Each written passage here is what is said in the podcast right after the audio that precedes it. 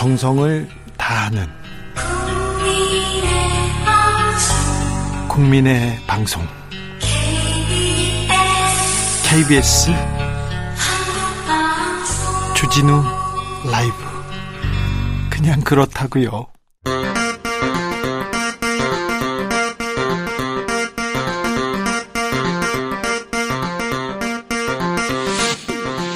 주진우 라이브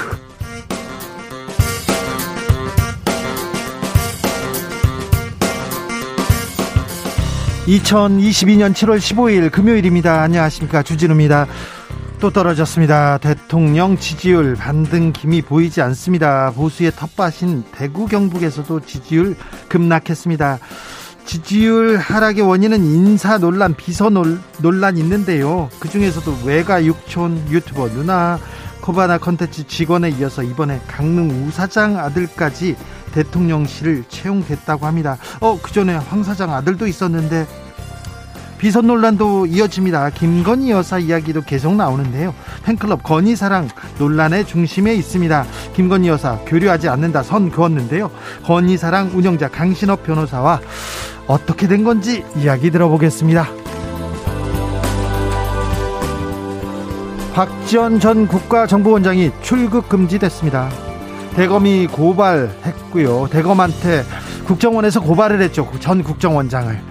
고발 즉시 중앙지검에 이첩했고 다음날 수사팀 배당 그리고 그제는 국정원 압수수색했습니다. 참고인 소환 조사에도 속도를 내고 있습니다.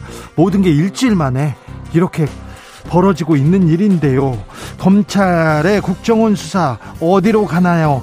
끝에는 누구를 향할까요? 박지원 전 국정원장과 짚어보겠습니다.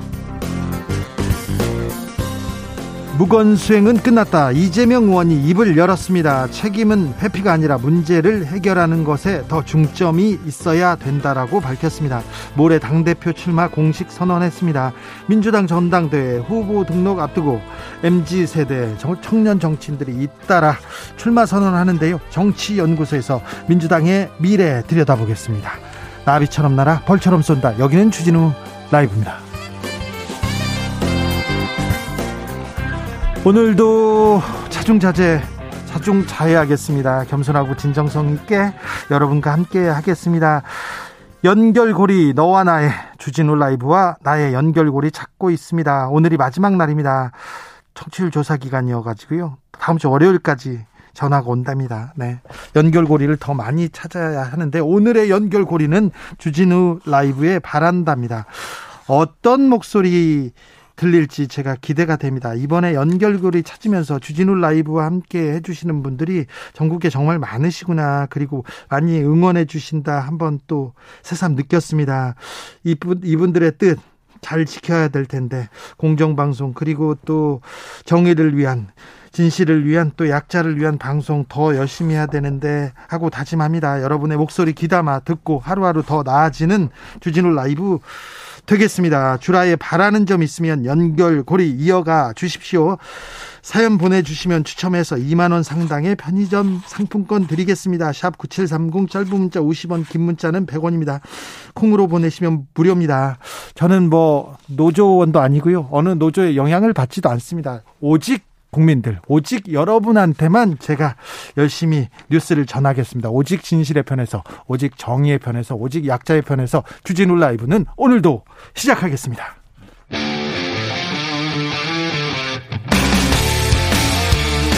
탐사보도 외길 인생 20년. 주 기자가 제일 싫어하는 것은?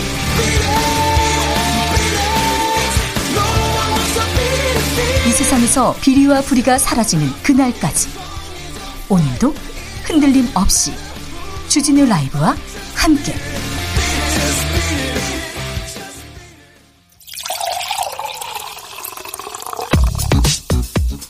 진짜 중요한 뉴스만 쭉 뽑아냈습니다. 주스 정상근 기자 어서 오세요. 네, 안녕하십니까. 보수 유튜버의 누나가 대통령실에 근무한다. 이걸 두고 권성동 원내대표가 대통령은 몰랐을 것이다. 인사 담당자의 실수였다. 이렇게 얘기했어요. 네, 국민의힘 권성동 원내대표는 오늘 BBS 라디오에 출연해서 문재인 전 대통령 사저 앞에서 욕설 시위를 펼친 극우 유튜버 안정권 씨의 누나가 어, 대통령실 근무를 하고 있다라는 논란에 대해 어, 대통령은 그 이름도 모르더라라면서 어, 대통령실은 조직이 크고 선거에서 이어진 조직이기에 옥석을 완전히 구분해서 인사하기 어려운 사정이 있다라고 말했습니다. 그러면서 누가 인사를 담당했는지 모르겠지만 담당자가 잘 알지 못하고 안씨 누나를 기용한 것 같다라면서 이 논란을 인사 담당자의 실수로 규정했습니다. 인사 담당자의 실수라고요. 대통령실 직원 실수라고요. 이 논란에 대해서 대통령실도 한마디 했어요. 네, 어, 관련해서 대통령실은 이 불공정한 사적 채용이 없다는 점을 분명히 밝혀드린다라면서 모두 선거 캠프에서 활동했고 각자의 자리에서 헌신해 대선 승리에 공헌했다라고 말했습니다. 인사 실수다 아니다 불공정한 건 없었다 불협화음이 계속됩니다. 그런데 말입니다. 윤석열 대통령 지인의 아들이 대통령실에 근무하고 있다 이런 보도를 한 적이 있었는데 또 다른 지인입니다. 이번에는 우시라고요? 네, 어, 오마이뉴스는 오늘 윤석열 대통령의 강원도 40년 지기 두 명의 아들이 이 대통령실 시민사회 수석실에 근무하고 있다라고 보도했습니다. 어, 강릉의 한 통신설비업체 대표 우모 씨의 30대 초반 아들, 어, 그리고 동해에서 전기업체를 운영하는 황모 씨의 30대 중반 아들이 시민사회 수석실 행정요원 그리고 행정관으로 근무 중이다라는 겁니다. 아 이거 구멍가게도 아니고요. 이렇게 지인 찬스 아는 사람들 이렇게 계속 쓰면 되는 건가요? 능력만 본다면서요. 어떤 능력 때문에 어떻게 쓰고 있다 이런 얘기를 해야 되는데 지금 한두 번이 아니지 않습니까? 네, 이 황모 씨 아들의 경우 앞서 여러 차례 사적 채용 논란을 불러일으킨 바 있지만 그 우모 씨의 아들이 부서에서 근무하는 건 처음 확인된 일인데요. 어, 이 외에도 김건희 여사가 운영하던 기업 코바나 컨텐츠 전직 직원 두명을 채용한 것을 필두로 어, 지난 7일에는 윤석열 대통령의 외가 쪽 육촌 친족인 어, 최아무개 씨가 이 대통령 부속실 산하 선임행정관으로 근무해서 논란이 되기도 했습니다. 지인의 아들이 사적 채용됐다 논란이 일자 대통령실에서는 대선 때 공언했다 공정 채용이다 얘기합니다. 그런데 황 사장 아들, 우 사장 아들, 외가 육촌, 코바나 컨텐츠 직원 두 명, 안정권 누나 어떤 능력으로 어떻게 이렇게 채용했는지에 대해서 구체적으로 좀 얘기를 해야 될 것 같습니다. 어, 지인이기는 하지만 이런 사유가 있었다는 얘기를 하지 않으면 아, 국민들이 납득하기 어려울 것 같습니다. 인사가 만사라는데 요즘, 요즘은 인사가 참사라더라 이렇게 얘기한답니다. 자, 윤석열 정부 인사면에서 공정의 늪에 빠지고 있다는 것도 조금 이번에 지지율이 떨어지는 큰 요인이라는 거 알고 계시죠? 권성동 원내대표 방송 관련돼서 얘기를 하는데 수위가 굉장히 수위가 높습니다. 네, 어제 권성동 국민의힘 원내대표가 공영방송을 두고 언론노조가 장악했다라고 주장한 것을 필두로 네? 국민의힘의 총공세가 이어지고 있습니다. 그러네요. 어, 권성동 원내대표는 오늘도 원내대책회의 모두 발언에서 어, 당에서 만든 불공정 방송 모니터링 결과라는 책자를 꺼내들면서 이 문재인 정권에서 공영방송의 불공정 편파 보도 논란이 끊이지 않았다라며 이 정권 부역이라는 표현이 등장할 만큼 당시 여권인 민주당이 유리하게 보도를 했다라고 주장했습니다. 정권 부역이라고요? 해당 책자는 지난 3월 이 국민의힘 의원들이 주최한 토론회 자료집인데요. 대선 직후에 바로 나왔어요. 네, 공영방송사가 편파적이다라고 주장하면서도 이렇다 할 근거 자료가 없어서 네. 인상 비평이란 지적을 받은 바 있습니다. 아, 또한 국민의힘 과방위 간사로 내정된 박성중 의원은 KBS와 MBC가 민주노총에 완전히 장악된 노영방송이라는 정보가 차고 넘친다라고 주장을 했는데요. 어, 그 근거로 어, 양사의 언론 노동자 상당수가 언론 노조 소속이라는 점을 주장하기도 했습니다. 언론 노조 소속이라고 해서 언론 노조에 민주노총에 영향을 받는 건 아닌데 지금 사실관계를 좀 파악하고 계신지 이 문제에 대해서는 조금 좀 논해 보겠습니다. 민주당에서는 강하게 비판합니다. 민주당 박홍근 원내대표는 오늘 여당은 원 구성 협상의 진정성을 보이기보다 방송 장악, 경찰 장악이라는 정부의 주문에만 충실하고 있다라고 비판했습니다. 박홍구 원내대표는 대부분의 장점에서 이견이 좁혀졌지만 이 국민의힘은 과학기술방송통신위원회에 대한 집착으로 최종 타결을 하지 못했다라면서 네. 어, 윤석열 정권의 언론 장악, 방송 장악 시도가 협상의 발목을 잡는 것이다라고 말했습니다. 자, 국정원과 검찰에서 사정 전국 시작한다 이렇게 얘기했는데 이번 주 다음 주에는 이렇게 언론사 과방위를 놓고 언론 장악 얘기가 좀 시끄러워질 것 같습니다. 주진우 라이브에서 자세하게 분석하고 정확하게 짚어드리겠습니다. 그러니까 저희 방송을 통해서 누가 옳은 말을 하는지 한번 좀 헤아려 보시죠. 네. 박지원 전 비대위원장 당대표 출마 요건이 안 된다고 하는데요. 출마 선언했습니다. 네, 민주당 박지원 전 비상대책위원장이 지도부의 출마 불허 결정에도 민주당 혁신에 도전하겠다며 당대표 출마 선언을 강행했습니다. 알겠습니다. 네, 알겠어요. 이준석 대표는 바깥에서 새 결집 나섰어요? 네, 이준석 대표는 오늘 오전 SNS에 이 밤 사이에 4천 명 정도가 만남 신청을 해주셨다라면서 20인 이상 신청해주신 기자, 어, 지자체부터 먼저 찾아뵙겠다며 활동 재개를 알렸습니다. 네, 네, 이것도 알겠습니다. 행안부가 경찰국 8월에 출범시킨다고 합니다. 31년 만에 부활입니다. 네, 다음 달 2일 경찰국을 공식 출범시키기로 했고요. 이 국장은 경찰 치안감을 임명하기로 했습니다. 네, 코로나 상황 어떻습니까? 네, 오늘 코로나19 신규 확진자 수가 역시 4만 명에 육박을 했습니다. 어, 3만 8,882명인데요. 네. 어, 일주일 전과 비교하면 2배, 2주 전과 비교하면 4배에 이릅니다. 외환시장도 출렁거리고 있습니다. 민생, 경제를 위해서 국민 국민들 좀 안심할 수 있도록 정치권에서 좀 이런 좀 대책을 내야 되는데 이런 뉴스가 오늘도 좀 부족합니다. 많이 부족합니다. 주스 정상근 기자 함께했습니다. 감사합니다. 고맙습니다. 주진우 라이브와 나의 연결고리 찾습니다. 마지막 시간입니다. 주진우 라이브에게 바란다. 0441님께서 바라는 건 오직 지금 그대로에 거기 앉아서 지금 그대로 목소리만 들려주기만 해도 고맙겠습니다. 하트 뿅뿅뿅. 네. 감사합니다. 네. 8339님, 주라님, 저는 맨날 연결되어 있는데 왜 소개 안 해주세요? 계속 연결되어 있으니 소개 부탁드립니다. 연결되었죠? 3660님, 주라의 바란다. 잘못된 건 잘못됐다고. 지금보다 더 크게 외쳐주세요. 저희 동네 유명한 식당에서 마스크를 쓰지 않은 주인, 주인에게 저도 외쳤습니다. 잘하셨습니다. 2202님, 주기자님, 저는 작은 분식가게 하고 있습니다. 주라에서도 소상공인 자영업자 목소리를 반영해주세요. 찐 애청자입니다. 소상공인 자영업자를 위해서 위해서 서민을 위해 서 목소리 크게 외치겠습니다. 5318님 정의란 무엇인지 답을 주는 주진우 라이브가 되길 간절히 원합니다. 그리하겠습니다. 정의를 위해서 뚜벅뚜벅 가겠습니다.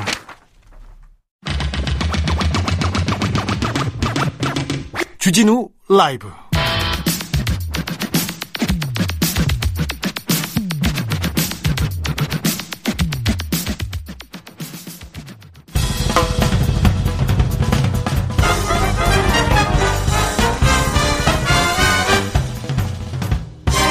훅 인터뷰. 모두를 위한 모두를 향한 모두의 궁금증 훅 인터뷰. 건의사랑은 개들이 짖어도 내일 지구가 망해도 해치하지 않는다. 어, 팬클럽 건의사랑 연일 화제입니다. 김건희 여사의 팬클럽. 아, 지지율 하락에 여권에서도 좀 건희 사랑과 거리를 두라 이렇게 좀 비판 나오기도 했는데 그래도 건희 사랑 굳건하다 메시지 냈습니다. 자, 건희 사랑의 운영자 강신업 변호사 안녕하세요. 네, 안녕하십니까. 강신업 변호사입니다. 변호사님은 뭐 대한 변협 이사고였고 바른 미래당 대변인도 하셨고 또 시사 패널로 굉장히 맹활약하시던 분인데요. 네. 그렇죠. 대한민국 공부이사 할 때는 제가 이제 사법개혁에 앞장섰고요. 네. 그래서 양승태 사법부를 상대로 네. 당시 사법개혁에 앞장섰고요. 그 다음에 바른미래당에 가가지고는 정치개혁을 좀 해보려고 갔었습니다. 네. 그래서 제왕적 대통령제에 어떤 그 적폐를 해소하겠다 하고 갔는데 여의치 않아서 어쨌든 그때는 실패를 했고요. 그리고는 건의사랑 이렇게 지금 운영하고 계십니까? 예, 지금은 이제 윤석열 대통령 만들기의 일환으로 네. 건의사랑을 만들었던 것이고 어쨌든 저는 윤석열 만들 대통령 만들기에 매진했는데 네. 일단 거기까지는 성공을 했습니다. 네. 그리고는 김건희 사랑 계속 이렇게 외치고 있습니까? 네, 그렇습니다. 김건희 여사의 매력이 뭡니까? 일단은 원석이라고 생각하시면 됩니다. 원석이요? 예, 원석. 그러니까 아, 다듬어지지 않은 보석이다 이렇게 얘기할 수 있겠죠. 너무 다듬어지지 않은 거 아닙니까 영부인이? 아니 이제 빛나지 않는 그런 보석이다. 그렇게 다듬어지지 않았다기보다도 네. 사실은 다듬어졌다고도 볼 수 있는데 네. 사람들이 그 진가를 알지 못한다. 아직 이렇게 볼 수 있는 것이죠. 아직 진가를 알지 못합니까? 네.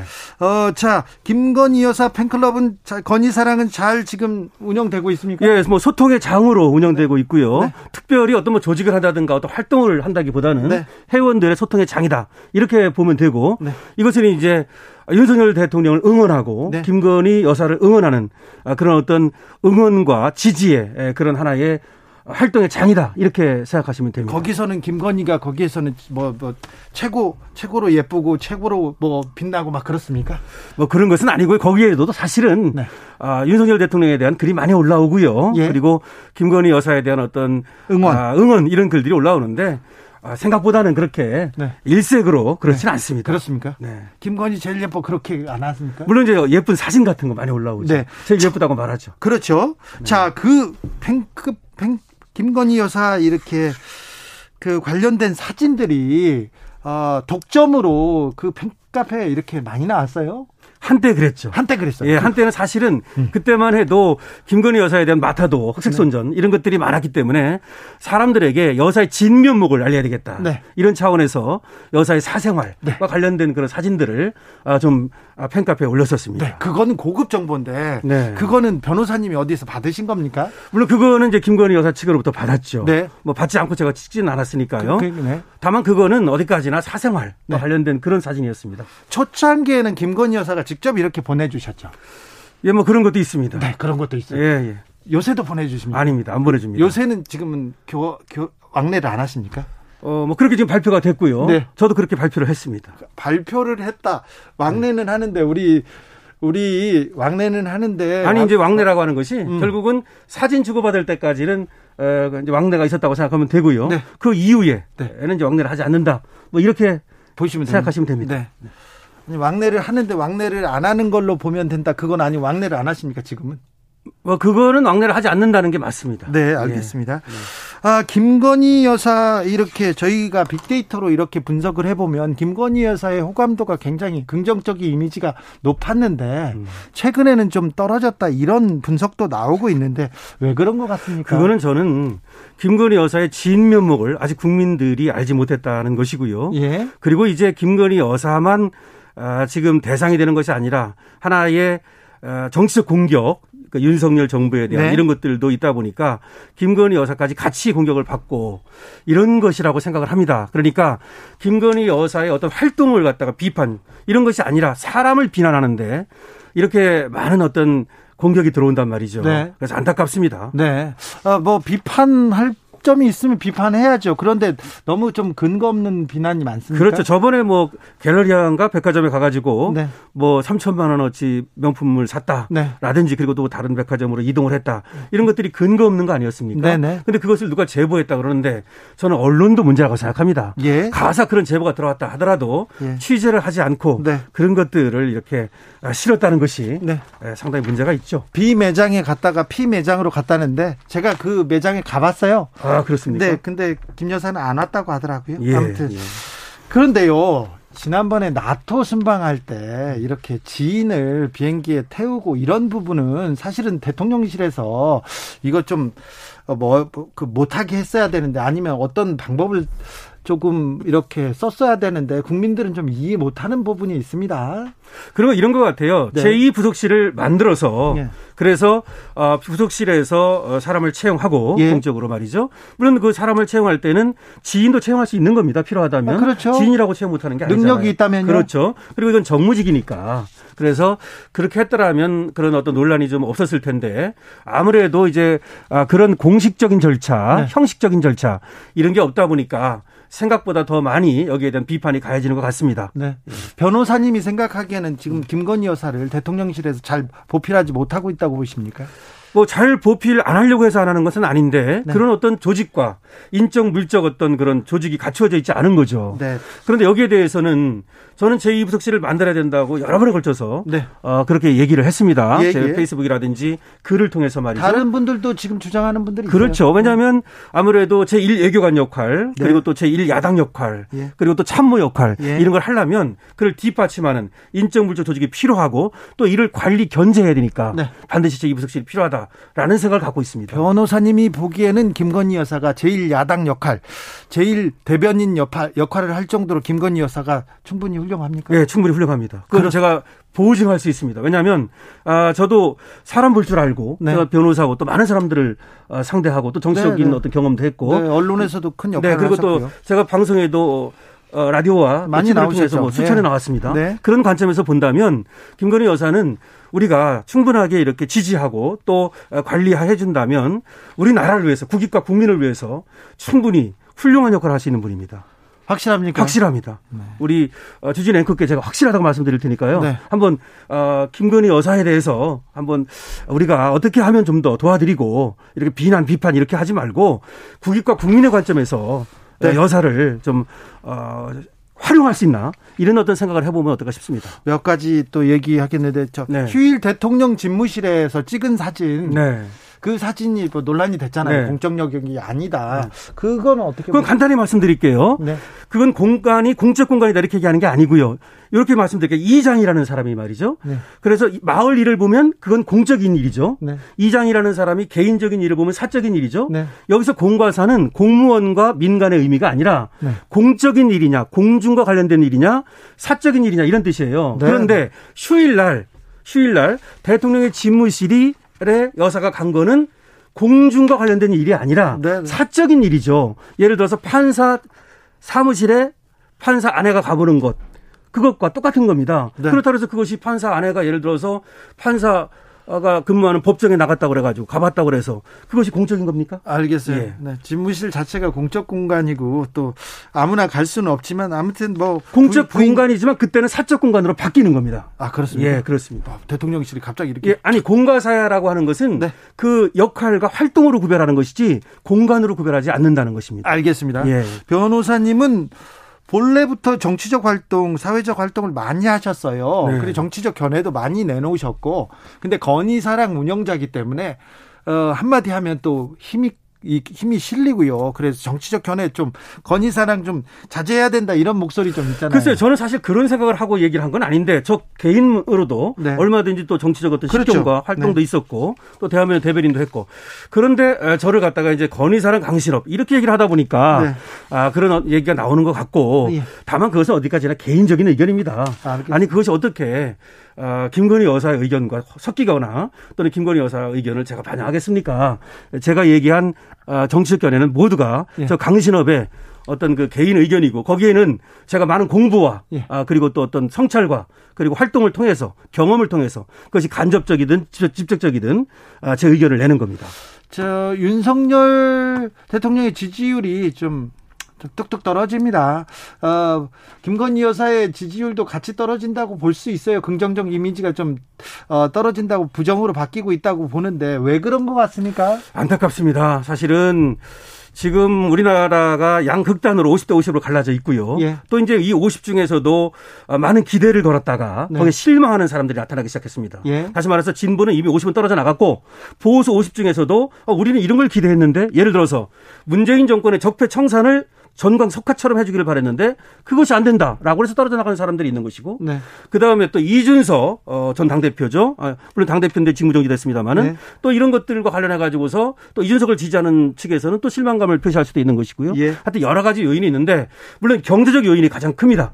그래서 지지율을 올리는 이유는 전광석화처럼 전 정권의 적폐를 청산할 것 그리고 정치의 목표는 오로지 민생이기 때문에 국민을 살리는 그런 경제라든지 국민을 살리는 정책이라든지 이런 것들을 집중적으로 빠른 시간 내에 네. 아, 실행할 것 네. 이렇게 하고 그리고 인사가 만사기 때문에 네. 인사를 제대로 한다면 지지율은 다시 반등할 거라고 봅니다. 근데 인사에서 지금 비선 논란 계속 있고 코바나 컨텐츠 직원 계속 뭐 채용돼 있고 뭐 그런 얘기 나오잖아요. 근데 그거는요. 네. 제가 우리 국민 여러분께 말씀드리겠습니다.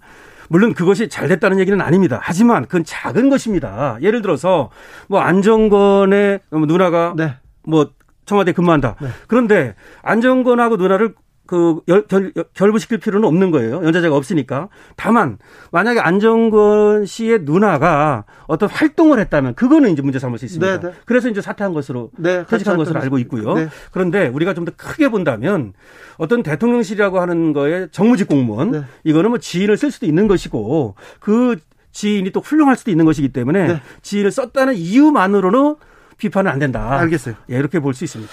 어, 그, 김건희 여사의 팬클럽 운영자기 때문에 이 얘기도 좀 물어보는데 안정권 씨가 네. 양산 사자 앞에서 시위를 하는데 거의 욕설 시위다 계속하고 있다 이거는 조금 어떻게 보시는지 욕설 시위는 안 됩니다. 안 됩니까? 아, 그러니까 시, 집회의 자유는 보장하지만 네. 그리고 정치적 견해는 얼마든지 표출할 수 있지만 네. 욕설이라든지 이런 걸 통해서 어, 그 어떤 명예를 훼손한다든가 네. 그런 명예를 훼손할 권리는 아무한테도 없죠. 그렇죠. 그리고 또 다른 주민들한테 피해를 주기 때문에 네. 그런 시위는 아, 지양되어야 합니다. 네. 네. 건희사랑 그 팬클럽 사람들은 그런 그 비난이나 욕설 이런 건 안 합니까? 그런 건 별로 안 합니다. 별로 안 네, 합니다. 뭐 다는 아니고 별로. 네. 거의 안 하는 걸 알고 있습니다. 알겠습니다. 네. 알겠습니다. 이준석 대표는 이제 어 이준석 대표 가 리스크가 되기도 했어요. 지금 여당에. 네. 그런데 이제 조용해질까요? 이준석 지금 대표가 또 뭐 돌아다니면서 네. 뭐 회원들을 모은다 그러는데 다만 저는 이렇게 말하고 싶습니다. 어떤 징계를 받았다면 자숙하는 것이 옳죠. 그리고 이준석 대표에 대한 어떤 지금 문제점은 뭐냐면 다른 어떤 것도 아닙니다. 정직성입니다. 아, 임마누엘 칸트가 말하기를 네. 아, 가장 중요한 정치 윤리는 정직이다. 이렇게 말했어요. 예. 내가 잘못이 있다면 이러 이런 점은 제가 잘못했습니다. 고치겠습니다. 용서해 주십시오. 그러면 용서하고 넘어갈 수 있는 거지만 한 번도 자기의 잘못을 얘기하거나 사과한 적이 없어요. 계속해서 정치 공학적으로 그것을 벗어나려고 하는 이런 모습을 보이기 때문에 계속 그렇게 간다면 정치적 미래는 없다라고 저는 단언합니다. 알겠습니다. 네. 김건희 여사는 조금 이렇게 아 뭐 바깥에 노출을 좀 삼가는 게 좋겠다 이런 얘기도 좀 나오는데 어떻게 될까요? 저는 그렇게 생각하지 않습니다. 아 그래요? 밖으로 나와야 됩니다. 이럴 때일수록요? 예, 그렇습니다. 아니 김건희 여사가 나오지 말아야 될 이유가 도대체 무엇입니까? 아까 말씀드렸듯이 네. 우리는 사실을 사실로 인정해야 되는 거예요. 네. 윤석열 대통령이란 말이죠. 네. 그러면 어쨌든 대통령 부인입니다. 네. 그럼 부인의 역할과 활동이 있을 수밖에 없어요. 예. 그럼 그걸 숨어서 하란 말입니까? 아니면 하지 말라는 말입니까? 오히려 공적으로 공개하고 네. 국민들이 모두 알게 함으로써 감시하고 지지하고 이런 것이 필요한 것이고 아까도 서두에 말씀드렸지만은 저는 제왕적 대통령제를 타파하는 것만이 진정한 정치 개혁이라고 보고 있습니다. 네. 그런데 그 두 분이 지금 도스태핑도 그렇고 오히려 국민께로 국민께로 다가가면 다가갈수록 이런 제왕적 대통령제를 타파할 수 있다. 저는 이렇게 생각하기 때문에 나오셔야 된다. 그런데 그 나와 가지고 하는 활동은 물론 어, 제2부속실이라든지 어떤 그 공적인 그런 기구에 의해서 지지되고 관리되어야 된다. 네. 이렇게 말씀드리고 싶습니다. 대통령실에서 그러면 김건희 여사를 좀 더 지원하고 지지하고 또 뭘 좀 도와야 되겠네요. 저는 그렇게 생각합니다. 네. 네. 그 여사의 이미지를 위해서도 조금 더 또 노력해야 될 것 같고요. 예. 그렇습니다. 지금 그런 노력은 조금 부족하죠. 글쎄요, 제2부속실은 이제 안 만든다고 그러는데, 그러면 배우자 팀을 만든다 이렇게 얘기를 하는데, 배우자 팀을 만들어 줬는지도 잘 모르겠고, 물론 이제 몇 사람이 이제 도와드리고 있다고 하는데요. 그러나 우리가 이렇지 않습니까? 공간이 또 의식을 지배한다는 말도 있고, 그러듯이 또 형식이 내용을 지배하듯이 네. 아무래도 공적인 기구를 만들어서 네. 인적 물적 조직을 갖추면 좀더 확실하게 예. 관리되고 또 지지되겠죠. 알겠습니다. 건희사랑 운영자 강신업 변호사입니다. 팬카페 대표는 아니시죠? 예, 팬카페 대표라고 할 수 있죠. 그렇죠. 건의사랑 네. 팬카페의 회장이죠. 아, 예, 그렇습니까? 예, 네. 네. 강신업 변호사 이야기 들었습니다. 감사합니다. 네, 고맙습니다. 교통정보센터 다녀오겠습니다. 이승미 씨.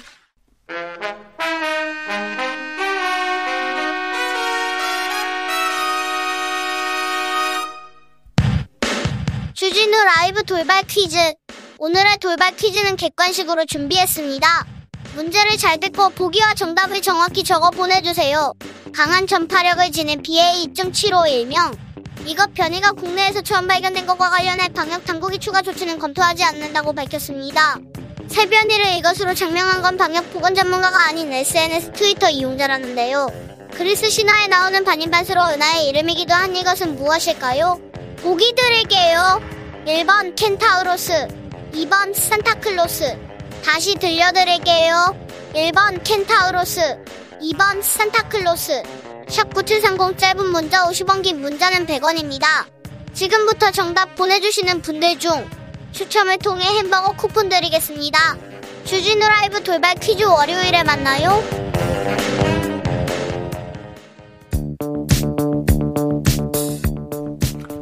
대한민국 정치의 새로운 100년을 준비한다. 21세기형 국회 싱크탱크 정치연구소 영앤영. 정치권에 보내는 고급진 정치 컨설팅입니다. 영앤영의 첫 번째 영 최영일 평론가 어서 오세요. 안녕하세요. 또 다른 영입니다. 엄경영 시대 정신연구소장 어서 오세요. 네, 안녕하세요. 네. 대통령의 지지율이 또 떨어졌습니다. 네. 네. 계속 떨어지고 있습니다. 이거 어찌 보고 계십니까? 어. 네, 윤 대통령 지지율 하락은 근본적인 문제가 있어요. 음. 네. 네, 그게 뭐냐면 어, 일단 그 이 윤 대통령의 핵심 가치, 윤 대통령을 대통령으로 만든 핵심 가치가 아, 이를테면 이제 통합, 공정, 상식 이런 네. 것들이거든요. 그런데 어, 여러 가지 인사 논란을 비롯해서 아까 강준합 변호사도 음. 이제 말씀하셨는데 여러 가지 이제 비선 논란 이런 것들이 이런 핵심 가치를 직격해 버린 거죠. 음. 그러면서 이제 이 핵심 가치가 붕괴되고 이것이 곧 신뢰 이기로 이어지고 있다. 음. 그래서 이게 어, 이를테면 이제 자칫하면 양치기 소년처럼 되는 거죠. 그러니까 어느 날 갑자기 도어 스태핑 하러 나왔는데 활짝 웃어요. 음. 애기처럼 환하게. 그런데 국민들은 그것을 보고 아 저거 가식이다. 음. 이렇게 될 수도 있다. 그래서 어, 제가 보기에는 지금 이번 주 각종 여론조사에서 30% 초중반인데요. 네. 아마도 다음 주에는 30%가 붕괴되는 그런 여론조사 결과들이 나올 가능성이 크고요. 그리고 음.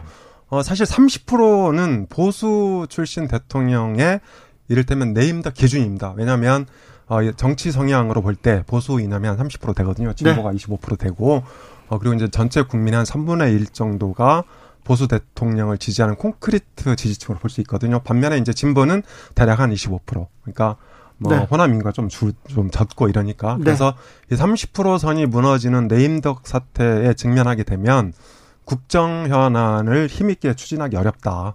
아, 그런 이제 문제가 생길 수 있습니다. 음, 말씀하신 대로 지난주에도 엄 소장님이 잘 짚어주셨는데 여러 가지 이제 지지율이 흔들리거나 윤석열 정부의 현재 문제점들을 잘 분석해 주셨거든요. 그게 그대로 복합적으로 작용을 해요. 인사 문제 또 터졌습니다. 네, 우모, 우모 씨 네. 지금 음악 전공자예요. 그동안 능력과 인품이다. 고위공직에서 그렇게 얘기했고 능력이다 이렇게 얘기했는데 문제는 지금 국민들의 눈높이 시각으로 보면 뭐 아가페잖아 아는 사람, 가까운 사람, 패밀리잖아 다. 뭐 이게 이런 부친하고는 막역한 네. 상, 예, 관계고. 친분이 능력이냐 이렇게 얘기하죠. 예. 그러니까 이제 뭐 강릉에 갔을 때 1박 하기까지 한 대통령 후보로서 그런 지인의 아들이 들어왔다. 오히려 진짜 능력이 있어도 국민들에게 공정을 강조하려면 사실은 사적인 네트워크는 다 끊어내는 게 오히려 정상인데 그렇죠. 거꾸로 해요. 그러니까 어, 사적인 인물인데 사적 채용 아닙니까? 그러면 능력 있다. 아무런 문제 없다. 이렇게 얘기한단 말이에요. 문제가 있는 게 뭐냐면요. 어떤 능력이 있고 어떤 일을 어떻게 했고 설명하지 어떻게 못해요. 설명하지 네. 않습니다. 그러니까 예를 들면 최근에 이제 그 안모 씨 뭐 사표 냈습니다만 네. 사실은 뭐 영상 편집 능력 있다. 그럼 영상 편집 능력이 있는 대한민국의 젊은이들이 많다고요. 근데 왜 이 인물인가? 네. 거기에 대해서 구체적인 답변이 나와야 되는데 그건 답변할 수 없다. 이런 식으로 이제 얘기가 되다 보면 국민들 입장에서는 이제 불신이 점점 커지는 거죠. 그래서 제가 보기엔 다음 주에는 30%대도 붕괴될 수 있다. 엄 소장님 말씀에 공감하고 20%대면 이거 뭘 뭘 할 수 있겠습니까? 지금 그냥 뭐 제 얘기뿐이 아니라 이번 주 최근 며칠간 나온 얘기를 종합해 보면 자 문제는 이재호 고문이 이런 얘기를 했어요. 아 MB 때도 우리 17%도 겪었어. 20%도 붕괴되더라. 근데 문제는 1. 그걸 다시 올리는데 너무너무 고통스럽다. 네. 그다음 두 번째 뭐냐면 그때는 이슈가 있었다. 뭐 이를테면 광우병 사태, 뭐 이런 국민 명박 산성 이런 이제 지금 딱 생각이 떠오르는 그런 일 때문에 아 정부에 대해서 국민들이 등을 돌렸지 이럴 수 있는데 이번에는 사안이 또렷하진 않아요. 없어요. 이 아니 있어요. 아, 이것저것 아, 있어요. 네, 그러니까 그런데 큰 뭐 사안이 아니라 인사 리스크, 경제 위기가 오고 있는데 대책 없다고 얘기한다. 그다음에 전임 정부 탓만 한다. 또 이제 여사 리스크가 있다. 이런 얘기를 다 합치면 이런저런 리스크가 있는데 하나의 굵직한 이슈는 없단 말이에요. 그래서 이재호 고문이 이렇게 얘기하더라고요. 아, 리스크는 대통령 본인이다. 근데 문제는 그럼 본인이 변신, 변화를 위한 노력을 하는 걸 지금부터 환골탈태를 보여줘야 되는데 문제는 공감 능력이라고 봐요, 저는. 제일 심각한 지금 문제 공감 능력인 게 국민들의 일반적 정서와 대통령의 감정이 동떨어져 있으니 네. 아니 전임 정부에서 이렇게 훌륭한 장관 맞습니까? 이게 기자한테 한 말일 순 있으나 국민들이 지금 내 말을 들으면 어떻게 느낄까? 이걸 전혀 생각하지 않으시니까 본인 입장에서 솔직한 말인데 국민들은 무슨 얘기지? 이거 위험해요. 빨리 누군가 교정해 줘야 되는데 그 누군가가 참모진인데 제가 보기에는 현재 두 달 동안 국민들이 매일 지켜보고 있어요. 새 정부 어떻게 하나? 또 도스태핑까지 하니까 매일 대통령 말이 직접 여과 없이 전달이 돼요. 그럼 국민들이 대통령에 대해서 파악할 만큼 했는데 어떡하지? 이걸 극복 못하면 지지율이 오르겠느냐 이거죠. 그래서 또 떨어집니까? 네, 이제 그런데 너무 또 그렇게 지지율 상승 가능성이 전혀 없다. 음. 이렇게 또 평가하는 건 야박하죠. 이제 60일도 아직 안 됐는데. 아니, 그러니까 엄 소장님이 대통령실에 들어가야 된다니까. 빨리 가세요. 네, 그래서 이제 제 생각은 뭐 이렇습니다. 그러니까 어 사실 이제 지지율 하락의 가장 큰 원인 중에 하나가 윤 대통령의 권위적인 말과 행동이거든요. 태도. 그래서 예, 그래서 이걸 좀 바꾸는 게 급전무다. 사실 음. 문재인 대통령 지지율 굉장히 높았잖아요. 그리고 이제 박근혜 대통령도 어, 이 국정농단 발생하기 전까지는 거의 40%를 유지했거든요. 근데 그게 왜 그런지 아세요? 음. 언더독 현상이 있었어요. 음. 그러니까 조금 이제 불쌍해 보이는. 음, 동정여론. 예, 예. 그러니까 이제 문재인 대통령도 되게 소탈하고 또 뭔가 좀 동네 아저씨 같고. 네. 예, 이런 그런 부분도 있고 또, 어, 박근혜 전 대통령도 굴곡진 현대사를 음. 온몸으로 여인의 몸으로 받아낸 거잖아요. 그래서 이제 그런 언더독 전략이 실제 능력이라든지 뭐가 있어서 그렇다기보다는 음. 그런 이미지 때문에 지지율이 유지됐다. 그래서 저는 어, 윤석열 대통령도 그런 점에서 말과 행동을 좀 바꾸고 그리고 이제 진정성 같은 게 필요하죠. 예를 들어서 음. 어, 김건희 여사가 소록도에 가면 한센 마을 있어요. 네네네. 저 옛날에 가본 적이 있는데 거기 가서 예를 들어서 한 달 정도 봉사 활동을 한다든지 음. 이런 식으로 해서 진정성을 좀 회복을 하고 어, 신뢰 위기를 극복을 하면 저는 충분히 반등도 가능하다 음. 이렇게 생각을 합니다. 그리고 그, 국민을 위해서도 반등해야죠. 네. 네. 대통령실이 지금 대통령을 보좌를 잘하고 있는지 인사 검증을 잘하고 있는지 음. 능력을 보여주고 있는지 이 부분에 대해서도 의문이 좀 있습니다. 아, 그래서 아까 제가 대통령은 결국 인간이고 인간은 자신이 살아온 과정에서 형성이 되는데 그게 하루아침에 바뀌겠냐고요. 근데 그것을 바꾸어내는 예를 들면 우리가 연예인만 해도 정말 평범하던 젊은이가 어느 날 슈퍼스타가 됐다. 네. 노래를 잘해서 댄스를 잘 춰서 그러면 거기에 엔터테인먼트가 붙으면요. 혹독한 트레이닝 과정을 거쳐서 아이돌로 만들어내지 않습니까? 우리가 그 과정에 동정도 생기죠. 야, 하루에 뭐 10시간씩 연습하고 사생활이 없구나. 뭐 이런 얘기도 하고 그런 얘기도 흘러나오기도 해요. 기사로. 근데 저는 대통령의 문제가 아니라 대통령 자리에 있으면 참모들이 그러니까 사실 윤석열 대통령 후보 당시에 지금 대통령 처음 해본다는 얘기도 나왔습니다만 다 처음 해보잖아요. 근데 이분은 대통령 처음이 문제가 아니라 정치 신인이었잖아요. 네. 정치 입문한 지 1년 만에 대통령이 된 인물이 대, 한민국에 없었어요. 네. 기존의 대통령들은 다 처음 해보지만 뭐 의회 활동을 10년 했던 20년 했던 야당 투사였던 그게 뭐라 그랬냐면 국민들이 보기엔 허점이 많은데도 준비된 대통령입니다. 근데 이번엔 준비된이란 말이 없어요. 그럼 국민들이 그때 뭘 받는지 아세요? 왜 국민의힘에 들어갔겠어요? 내가 민주당에 들어갈 수는 없지 않습니까? 이런 얘기도 했는데 왜냐하면 민주당과 척졌으니까 문재인 정부 타도를 외치면서 대권 주자로 급부상했으니까 야당에 들어간 게 맞지만 국민들이 보기에는 야당 지지자들도 그러니까 이제 보수 지지자들도 자 그래도 국민의힘이 뭐 탄핵까지 당하고 몰락했었지만 집권 해본 정당 아니야? 그럼 정치 신인을 대통령으로 만들어 놓으면 집권 당도 책임을 지겠지. 그래서 지금 뭐 여사 공적 팀 이런 거 그걸 대통령이 만들라고 하겠습니까? 집권 여당에서 자 이건 공식 수행팀이 필요합니다. 이 부속실은 철폐하기로 공약을 하셨으니 여사 관리팀이라고 해서 4명 조직 만들고 발표하시죠. 네. 이게 뭐 어려운 거냐고요. 그걸 왜 국민의힘이 못 풀어요. 그래서 저는 국민의힘 책임이 절반이다. 근데 지금 당내 권력 투쟁하고 있고 네. 누가 대통령과 가까우냐, 뭐 만찬을 했냐, 오찬을 했냐, 만나냐, 안 만나냐 이런 공놀이를 하고 있고요. 네. 대통령을 바꿀 생각은 안 하고 있다. 자. 참모와 정당 책임지세요. 그 얘기로 넘어가기 전에 아, 윤 대통령 지지율이 30% 초반에 그치고 있다는 여론조사 개요 말씀드리겠습니다. 엠브레인 퍼블릭 그리고 K, K스탯 리서치, 코리아 리서치, 한국 리서치가 지난 11일에서 13일까지 조사했고요. 자세한 내용은 중앙선거 여론조사 심의위원회 홈페이지를 참조하면 됩니다. 자, 아무튼 민생 챙기겠다 경제 관련된 메시지가 나오기 시작했습니다. 그러면서 음. 윤 대통령 변양균 전 대통령 정책실장을 네. 경제 고문으로 위촉합니다. 이 소식은 어떻게 보셨습니까? 아, 어떻게 들으셨어요? 네. 어, 변영균 전 청와대 정책실장은 이를테면 이제 슈페터의 혁신. 음. 그러니까 이를테면 이제 문재인 정부가 아, 재정을 통한 이제 수요 진작에 초점을 맞췄다면 이 사람은 이제 공급을 개혁하자, 뭐 구조 개혁하자, 뭐 이런 이제 주장을 하는 분인데요. 예, 사실 저는 어, 대통령 인사는 대통령의 메시지이자 국정 방향이라고 생각을 합니다. 음. 네, 그런 면에서 사실 어, 윤석열 대통령의 지지율 하락은 제가 보기에는 이제 둘 중에 하나 선택을 해야겠거든요. 하나는 아, 진영 정치를 일관되게 하거나 뭐 진영 정치 하라는 게막 너무 이 보수로 일관되게 가라 뭐 그런 얘기는 아니고요. 아무튼 그 보수층을 타깃으로 한 그런 이제 진영 정치를 문재인 대통령처럼 하거나 아니면 이명박 전 대통령도 그런 방법을 썼죠. 네, 네 그렇습니다. 음. 또 아, 아니면 본인의 핵심 가치인 통합 공정 상식을 일관되게 주장하거나 이렇게 이제 가야 되거든요. 그냥 어느 쪽 하나를 분명히 선택해야 지지율이 오를 수 있는데 문제는 이 변양균의 이 고문 카드가 과연 음. 어떤 방향이냐. 그러니까 방향이 사실 좀 뒤죽박죽이다. 음.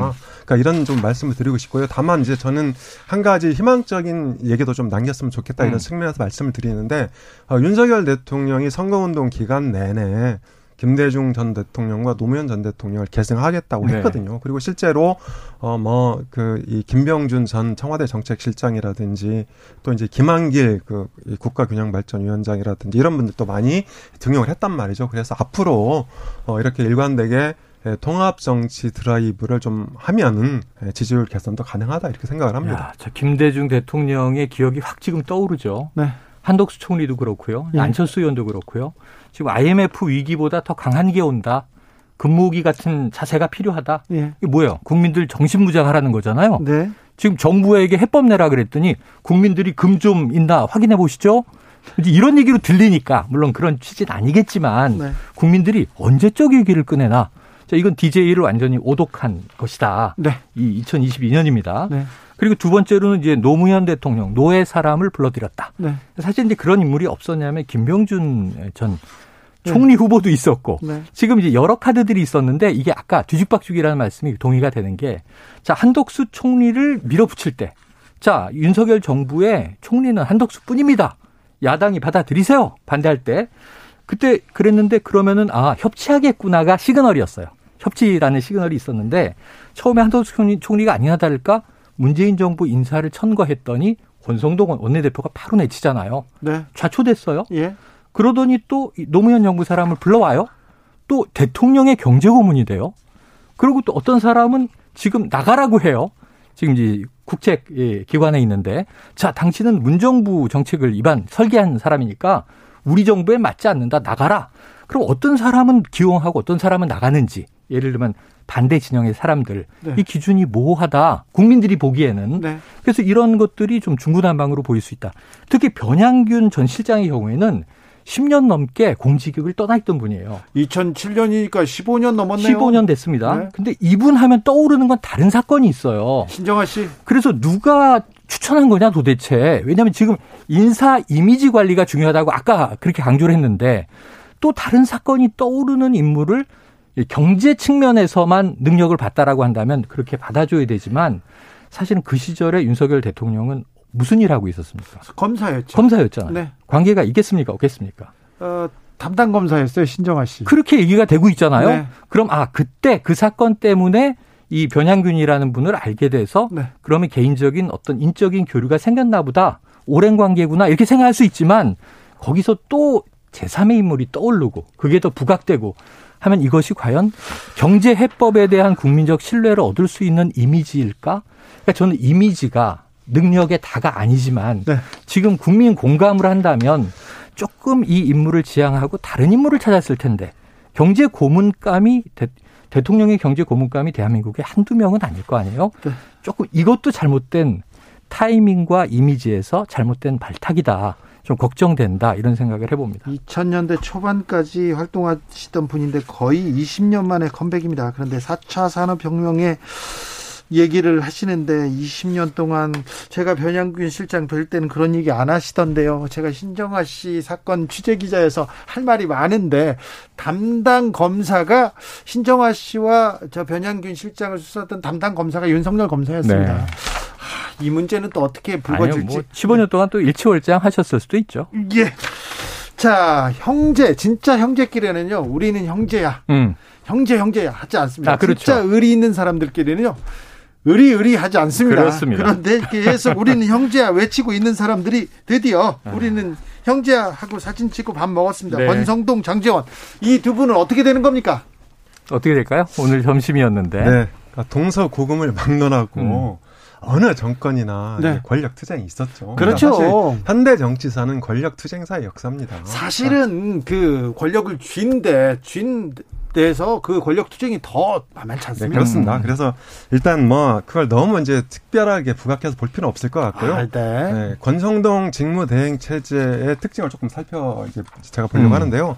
네, 사실 권성동 그 직무대행 체제는 이를테면 이제 그 친위 구테타 내용상 음. 아, 친위 구테타 형식을 빌어서 권력을 잡았다 이렇게 볼 수 있을 것 같고요. 아, 네. 네. 전례 없는 직무대행 6개월 이건 그 현대 정치사에서 음. 전무후무한 그렇죠. 일이죠. 그러니까 보통 비대위는 뭐 6개월 1년씩 하기도 하는데 직무대행을 이렇게 높게 잡는 경우는 없다 이렇게 볼 수 있을 것 같은데 어쨌든 권성동 직무대행 체제는 한편으로는 장재원 의원이나 배현진 최고위원 같은 강경파 친윤 음. 강경파를 한편으로 견제를 하고 또 한편으로는 만약에 조기 전당대회를 치르면 안철수 의원 당선 가능성이 높잖아요. 그래서 예, 안철수 의원 그 견제의 카드이기도 하다 이렇게 생각을 합니다. 엄 수장님, 네, 그러면 네. 조기 전당대회를 치를 가능성도 있습니까? 현재로서는 저는 없다고 봅니다. 네, 음. 그래서 어, 이 권성동 직무대행 체제는 사실 시간을 지금 6개월 정도 벌은 거고요. 음. 어, 이제 원내대표를 감하고 있잖아요. 원내대표 임기가 어, 내년 4월까지입니다. 네. 그래서 어, 국민의힘 전당대회가 작년 6월 11일에 있었으니까